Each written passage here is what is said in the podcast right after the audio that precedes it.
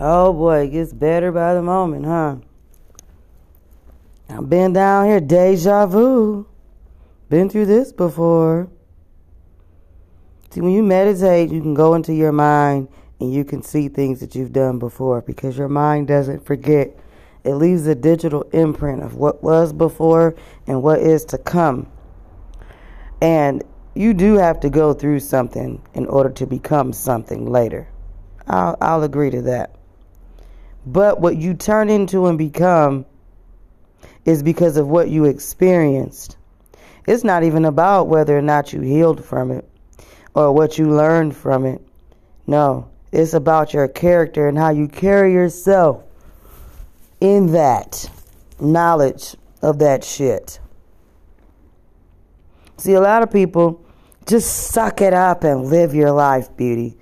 You know what? You wouldn't be able to last 24 hours in beauty's life. Especially if I just sit here and make it look easy. That's number one. Number two, you can't really tell nobody who's been through so much traumatic bullshit that they got PTSD and no matter what the fuck you say, I'm not going to believe you. I'm always going to be skeptical. I'm always going to have my eyebrow raised in every direction because I don't trust nobody. See, you use the same positive light and energy to fucking betray me. You use negative energy to betray me. So we right back where we started. We right back to where the planet was in turmoil, people is in disarray, folks don't know what they gonna do, people don't know what's going on, generation is lost and fucked up. People out here trying to mend old relationships because they realize they fucked up. They want to ask for forgiveness from the purpose person, excuse me, but won't ask forgiveness from themselves. So they put themselves in their own little personal hell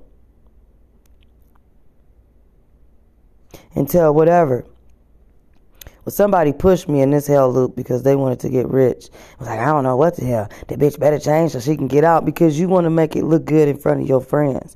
You make your conversation seem more than what they is because you needed excitement in your life. You had excitement. You fucking threw it away for somebody's frozen draws.